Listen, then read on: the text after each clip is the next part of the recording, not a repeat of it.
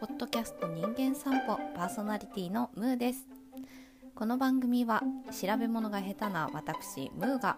今気になることについて知ってそうな人や気になる人と散歩するようにプラプラおしゃべりするトーク番組ですはい。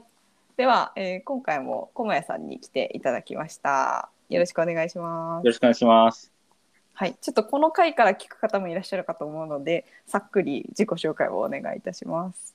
はい、えっと、駒谷と申します。今、コミューン株式会社というところにいるんですけど、この会社がコミュニティサイトを簡単に立ち上げられるような会社になっておりまして、まあ、その会社でお客さんのコミュニティを成功させるためのご支援とか、あとそれに関係するセミナーみたいなものを作って、いろいろ発信したりとかしております。よろしくお願いします。よろしくお願いします。えっと、前回はビジネスの業界での、まあ、コミュニティってどんなっていうような話で、あのお話ししていただいた回があるので興味のある方はそちらも聞いていただければと本説はありがとうございました。えーとんでもないです。で、えー、と今日はちょっとあの、まあ、ビジネスっちゃビジネスですけど、まあ、会社内のコミュニティみたいな話をしようかということを言ってたんですが会社内のコミュニティって、まあ、どういうコミュニティのことを言うんですかね？私、最近社内コミュニティを立ち上げたばっかりおなので、うんうん。スーパー初心者なんですけど、うんうん。でも、あれですよね。あの、まあ、会社の中で、こう、やっぱりビジョンミッションみたいなものうん。が明確にあると思うんですけど、うん。まあ、それだったりとか、なんかそれに関連する、うん。えっと、活動とか、あの、うん目標みたいなのを目指すときに、うん。まあ、あの、既存の組織でうまくはまらない活動とか、ちょっとその正式なその部署移動とか、なんか体制変更、組織変革みたいな話が起こる前に、でもこれは必要だよねっていうふうになった時に、ちょっと全く身動きが取れなくなるみたいな、うん。あの、ことってあり得ると思うんですけど、うん。まあそういう時にちょっとその社内で、あの、部門とかを横断してこう人を集めていって、うんあの、特定の目標を一緒に合意して、なんかやっていくみたいな、まうんあ、そういうのが社内コミュニティなのかなって思ってます。うんと有識者の人がいたらちょっとご意見を聞いてみたい。あそうですね。なんか、しゃじゃあそうすると、まあはい会社の中で有志メンバーで集まって何かこう議論をし合ったりとか、まあ、なんかはい話したり、まあ、な何か思いつけば企画をやってみたりっていうようなことを想定してらっしゃるってことですかね。そうですね。うんうんうん今やってるのはそんな感じのものですね。うんちなみになんかきっかけは何だったんですか？立ち上げよはいはい。そもそも、えっと、今、私がやってる社内コミュニティは、うんあの、コミュニティ体験部っていうう。部活なんですけど、コミュニティ体験部。その名の通り、コミュニティを体験することを目的にしたうん。うん部でして、うん。まあ、あの、活動内容としては、うん。あの、お客さんのコミュニティに、うん。まあ、入って、うん。で、自分で投稿してみたりとか、コメントしてみたりとか、うん。あとイベントに参加してみたりとかうん。して、で、なんか、あの、自分が投稿したものに関してうん。コメントが返ってきてくれて嬉しかったとか、うんうんうん。逆に全然返ってこなくて寂しかったみたいな 話とか、あとこのイベントの中こういう運営の仕切り方が良かったみたいな話とか、うんうんうん。そういうのをこうやって、あの、シェアするような社内のコミュニティですね。まあ、で、コミューンのお客さんに限らず、まあ、他のコミュニティとかもたまに出入りして、あの、うんうん。そこの議論をしてたりとかしてます。うーん。なんかそういうコミュニティ体験部なんか私がそう想像してた社内コミュニティってなんかはい。会社のこの課題を解決しようみたいな感じなのかなって思ってたんで、あなんかすごい,、はい。ララフって言ったらあれですけどなん確か。どうしてコミュニティ体験部っていうものにしようって思ったんですか、そうですよね。そこ説明抜けてたんで、あはい、れなんですけど、一応それなりの課題感とかはあって、うんうん。あの、やっぱり僕らって、あの、SaaS ベンダーでコミュニティサイトを提供してるんですけど、その実際に社内でガリガリコミュニティを運営しているかっていうと、本当に一部の人しかやってない。ですよね。うん。一応その社内の、あの、コミューンのお客さんだけが入れる限定コミュニティって別途あって、うんうんうん。なんかそれの運営とかはすごいやっていて、あ、実務ってこういう感じなのかなってわかるんですけど、うんうん。コミュニティになんかもっと触れていって、うんで、その生のコミュニティの、こう、あの、知見を得るみたいな機会がないから、ちょっとその、こうともするとなんか頭でっかちなこう提案になっちゃったりとか、なんかコミュニティやってる人だったらわかるのに、なんかあんまり僕らはこうそれの辛さとか課題感がわかんないみたいな話とか、なんかそういうのが、えっと起こるよなっていうふうに思ってうんいてでちょうどあの今のコミュニティ会社が結構ものすごいスピードで人数が増えてうん。きていて、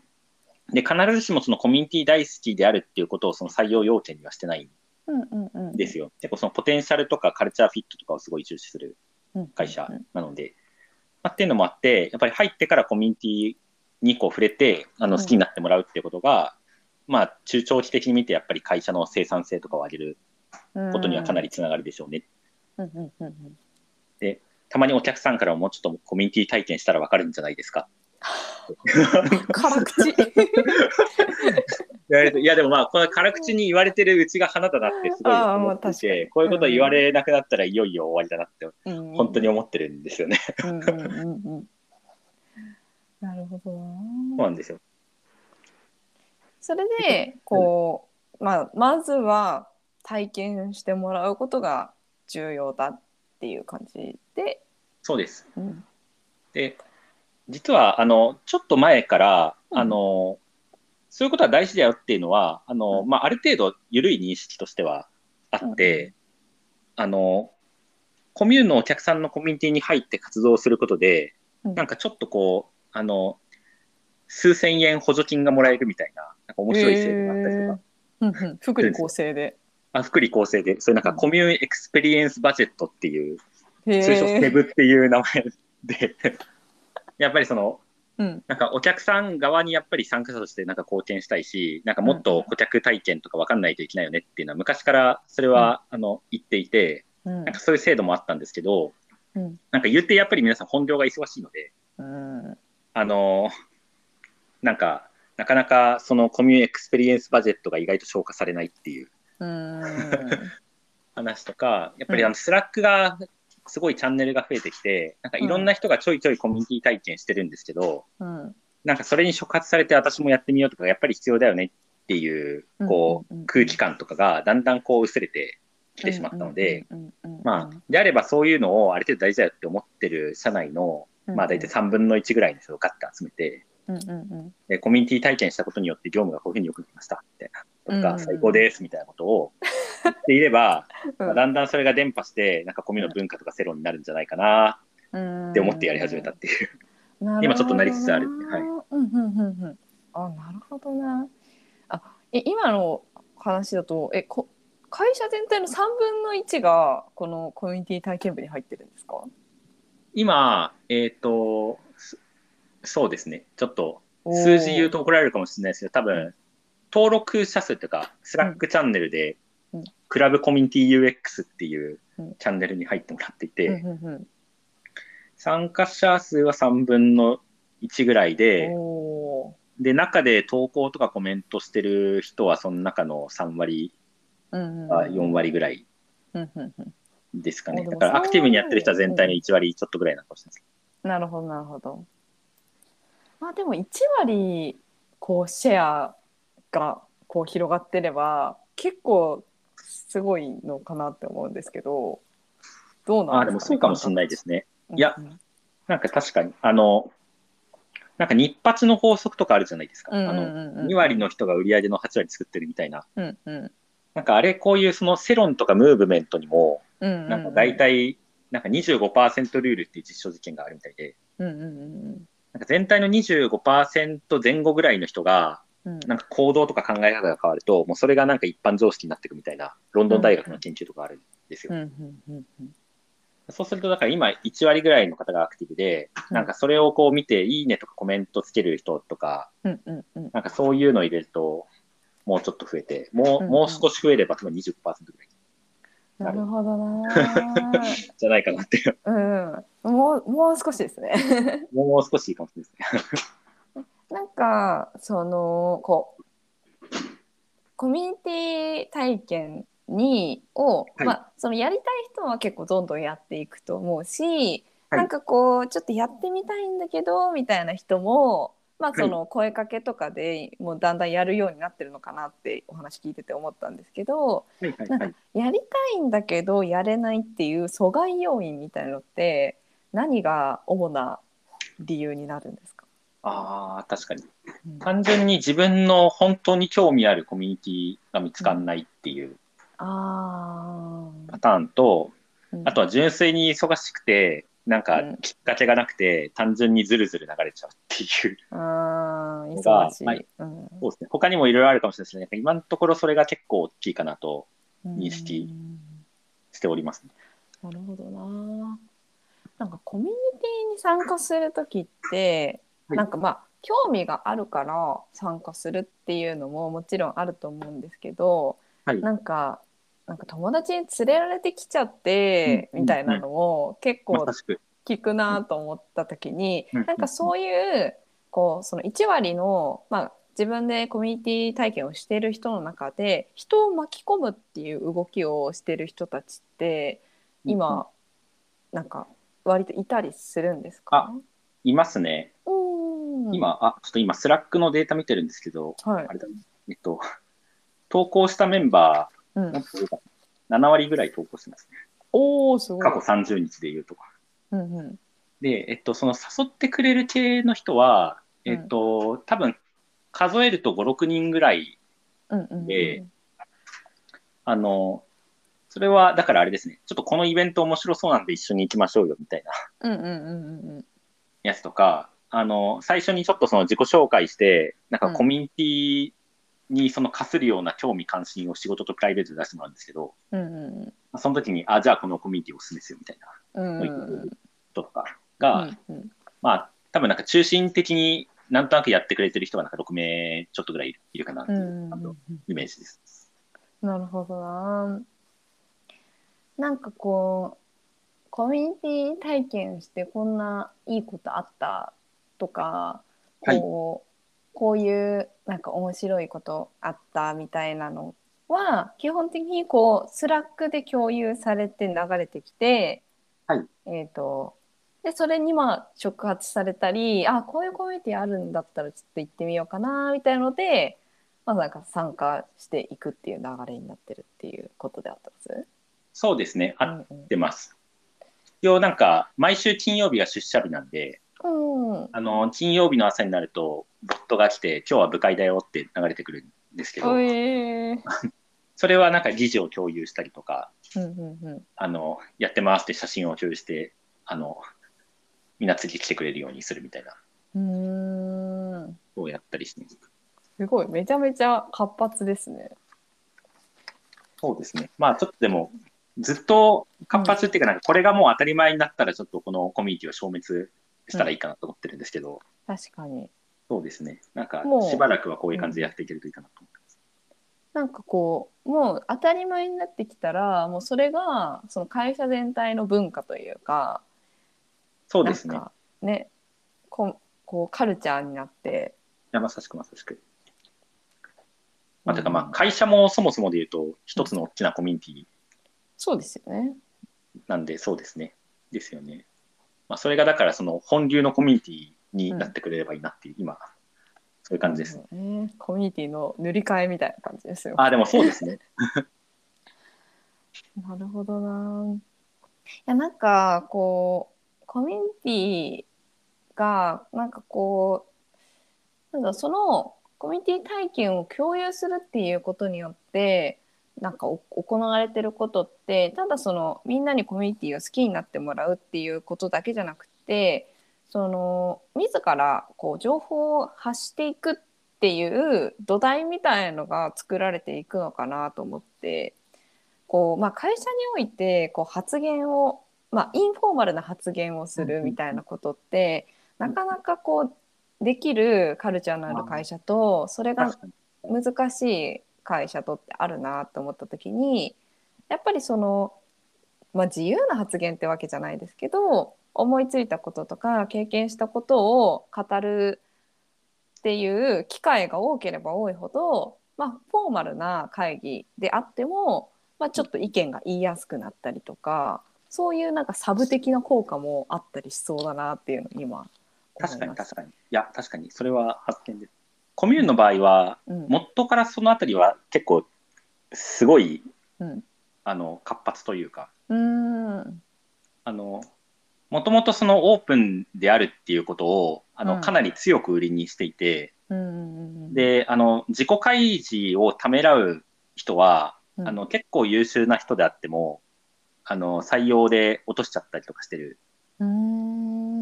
ケースがあるぐらい、その、オープンでちゃんと自己開示するっていうことをすごい大事にしてる会社なんですよね。で、うん。あのじ必ず自分の times コマヤとか、 times なんちゃらって個人のチャンネルを Slack で用意するっていうのが義務になっていて、うん。でそこで入ったら1ヶ月間は考えてることを脳内垂れ流しで出してくださいみたいなへえ感じにしており、やっぱりその、オフラインがなくなると、なんかみんな何考えてるのかだんだんよくわかんなくなってくるので、もう意識的にその垂れ流すっていうルールを設定しないとう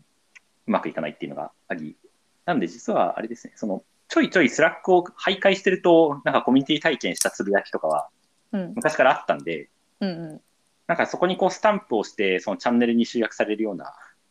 あの、仕組みを作ってなんか集めていくと、それで、なんか毎週結構、なんかたくさんコミュニティ体験あったなみたいうん確かに確かにな感じに、そこはやりやすかったですね。ハッシュタグみたいな感じ？ハッシュタグコミュニティ体験みたいなそうです。でもあの、 Slack だとなんかそのスタンプを押すと、なんか多分、なんかのインテグレーションでこう、どっかのチャンネルに転送するみたいな、あへえそんなのができるんですねんですよ。はい。じゃあコミュニティスタンプを押したらコミュニティ体験スタンプっていうのを押すと、クラブコミュニティ UX のチャンネルにどんどんえー保、護されていくっていう。面白いそんな機能あるんだうーんえちょっとさっきのタイムズっていうのがちょっと気になっちゃったんですけどはい。タイムズで考えていることを垂れ流しにするのってなんか結構怖いんじゃないって思ったんですけどその通りですね。はい。なんかえこれこんなことつぶやいて変な風に思われないかなとか、い。なんかただただ垂れ流して誰からも何の反応もないみたいなのってなんか大丈夫なんですか？いや、確かにそうです。なんか一応でも、あの、1ヶ月うん。ぐらいは、あの、バディっていう人がうんうんうん必ずついていて、その同じ部の同僚の人が必ず何でも聞いていいタイムっていうのを1ヶ月作るっていううんにあって、まあ、大体そのバディの人が、まあ、そういうのがその得意な人がバディに選ばれる。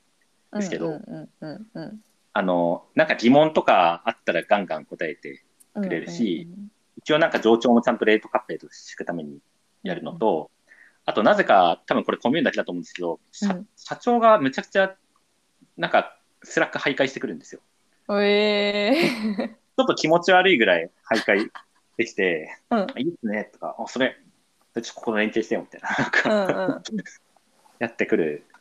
うんちょっとそうですね。なんか、今、社員が3倍になったらあんまり持続的な動きじゃないかもしれないですけど、うん。まあなんか100人、200人ぐらいの範囲ではなんか社長がすごいボットみたいな感じで、徘徊しすごいなんか社長がこうコミュニティマネージャーみたいな。ああ、でも、それは本人は結構意識してるかもしれないですね。やっぱり会社もコミュニティだよねって多分思ってると思う。うんなるほどな。でも確かにこう300とか400とか500ってなってきたらなかなかそれも難しいだろうから、うん。それこそまあ社長をコアにしつつコミュニティマネージャーのチームを作って徘徊させるみたいな。でもそうですね。なんかそういうカルチャーを引き継いでくれるマネージャー陣とかをちゃんとうん作っていくみたいな。あのちょっとリリアルな話をすると、やっぱりあの会社でパフォーマンスが出なかったりとか、うんなんかあんまりこう成果が出ないと、あの times のコメントとかもちょっと寂しい感じになってて、ちょっとそれは少しシビアな。あー それはきついですよね。でもなんかそういう時ほどなんか励ましてほしいっていうか、そうですね。なんかいて会社にいていいんだよっていうつながりがなんか欲しいですよね。でもあれですね。うんうん。確かに確かに。あの、コメントは来ないですけど、その、タイムスのところはみんな見れるんですけど、そこにかなり直接的にこう、なんかここをもうちょっと頑張ってくださいみたいなフィードバックをうん、かなり長文で送ったりとかすることも それ逆に辛くないんですか？大丈夫ですか？あーで、ちょっとあの、本当にネガティブな話とかは、あの、うん。こっそりもちろん、なんか、ワンオンワンとかでやるんですけど、うんうん結構、なんだろうな、あの、えっと、弱さを見せ合える組織っていううん本があって、うんなんかこの本をすごい大事にしてるんですけど、うんうんなんかちょっと怖いんですけど、なんか周りからこうちゃんと、あの、オープンにしてし合える環境を作って、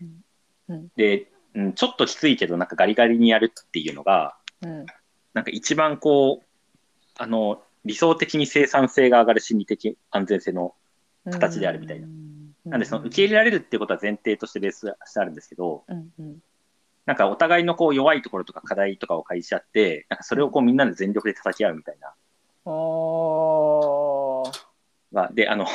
本当にネガティブな話とかはそのワンワンでやるんですけど、なんか基本的にはその、これがこうやっぱり自分のキャリアとか会社でバリューを出すための課題ですっていうのを開示して、うんで、それをこうみんなにこう見てもらうみたいな。うんうんうんまあ、逆に言うとあの、これが結構嫌な人とかもいて、まあそうですよね。やっぱりそうするとその、あれですね、あの、ちょっと入社やめときますみたいな話になったりとか、うんうんうんまあ入っても退職しちゃったりとか、うんうんうんあるかなと思います。なるほどな。いやーでも取り組みとしてはめちゃめちゃ面白いトライだしなんかそれにフィットする人はめっちゃそれでこうバリュー発揮していけそうな感じがするなって今聞いてて。私は実はこういうのすごい好きなんですよ。オうんープンにやりまくるのが。うんうんうんうんだからとても働けていて、ただうん私のチームメンバーとかはちょっと苦手な人もいて、うんあの、今だからあれですね、その DM チャンネルでリハビリしてから、こう、ちょっと一回ですぐこれをオープンでやってみようみたいな謎の。でもだんだんこうオープンなものにこう慣れていくっていうことが、やっぱり会社の生産性にうん寄与するかなと思うので、確かに。なんかそうですねこう補助輪コミュニティみたいなね。あ、そうそうそうそう、そうですね。補助輪コミュニティでやってちょっとちょっとずつ外界に開いていくみたいな。そうですね。でもある意味そのコミュニティの中での実験とかコミュニケーションって、なんか世界全体のコミュニケーションの実験みたいなとこもあるのかなって今聞いてて思ああ、って確かに確かに、そうですね。だってそれは世界全体でちゃんと弱み見せ合えて なんか誰とでもまあオープンに話ができるみたいになったらいいっちゃいいから、うんうんうんそれを一旦こうコミュニティっていうちょっと閉じたところでやってみるみたいなのはなんかね取り組みとしては面白い。いや、確かにな。うん私、基本、上下関係とか先輩後輩とかすごいうん嫌いなあそうなんですか？タイプで、あとなんかその何でもこう思ったことを話しちゃって、はいはいなんかはい。空気読めないみたいな言われるのもすごい嫌。えなんかその水を差すのが大好きなんで、なんか、あの、私の個人の野望としてはもう世界中そういう風になってくれたらなんか面白いなと思ったんですよ。ー気にしないでいいみたいそれが嫌な人だからすごいと思うんですけど。いやーなるほどな。いやちょっと今回も社内コミュニティという切り口からいろいろなお話を聞かせていただいて大変面白かったです。ありがとうございます。ちょそろそろお時間になりますので、ここら辺で終了とさせていただければと思います。ありがとうございました。いや本日もありがとうございました、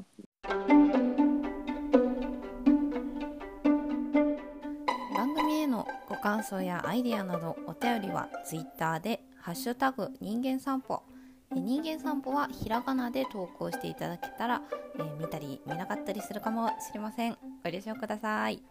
それでは皆さんまた今度。お元気で。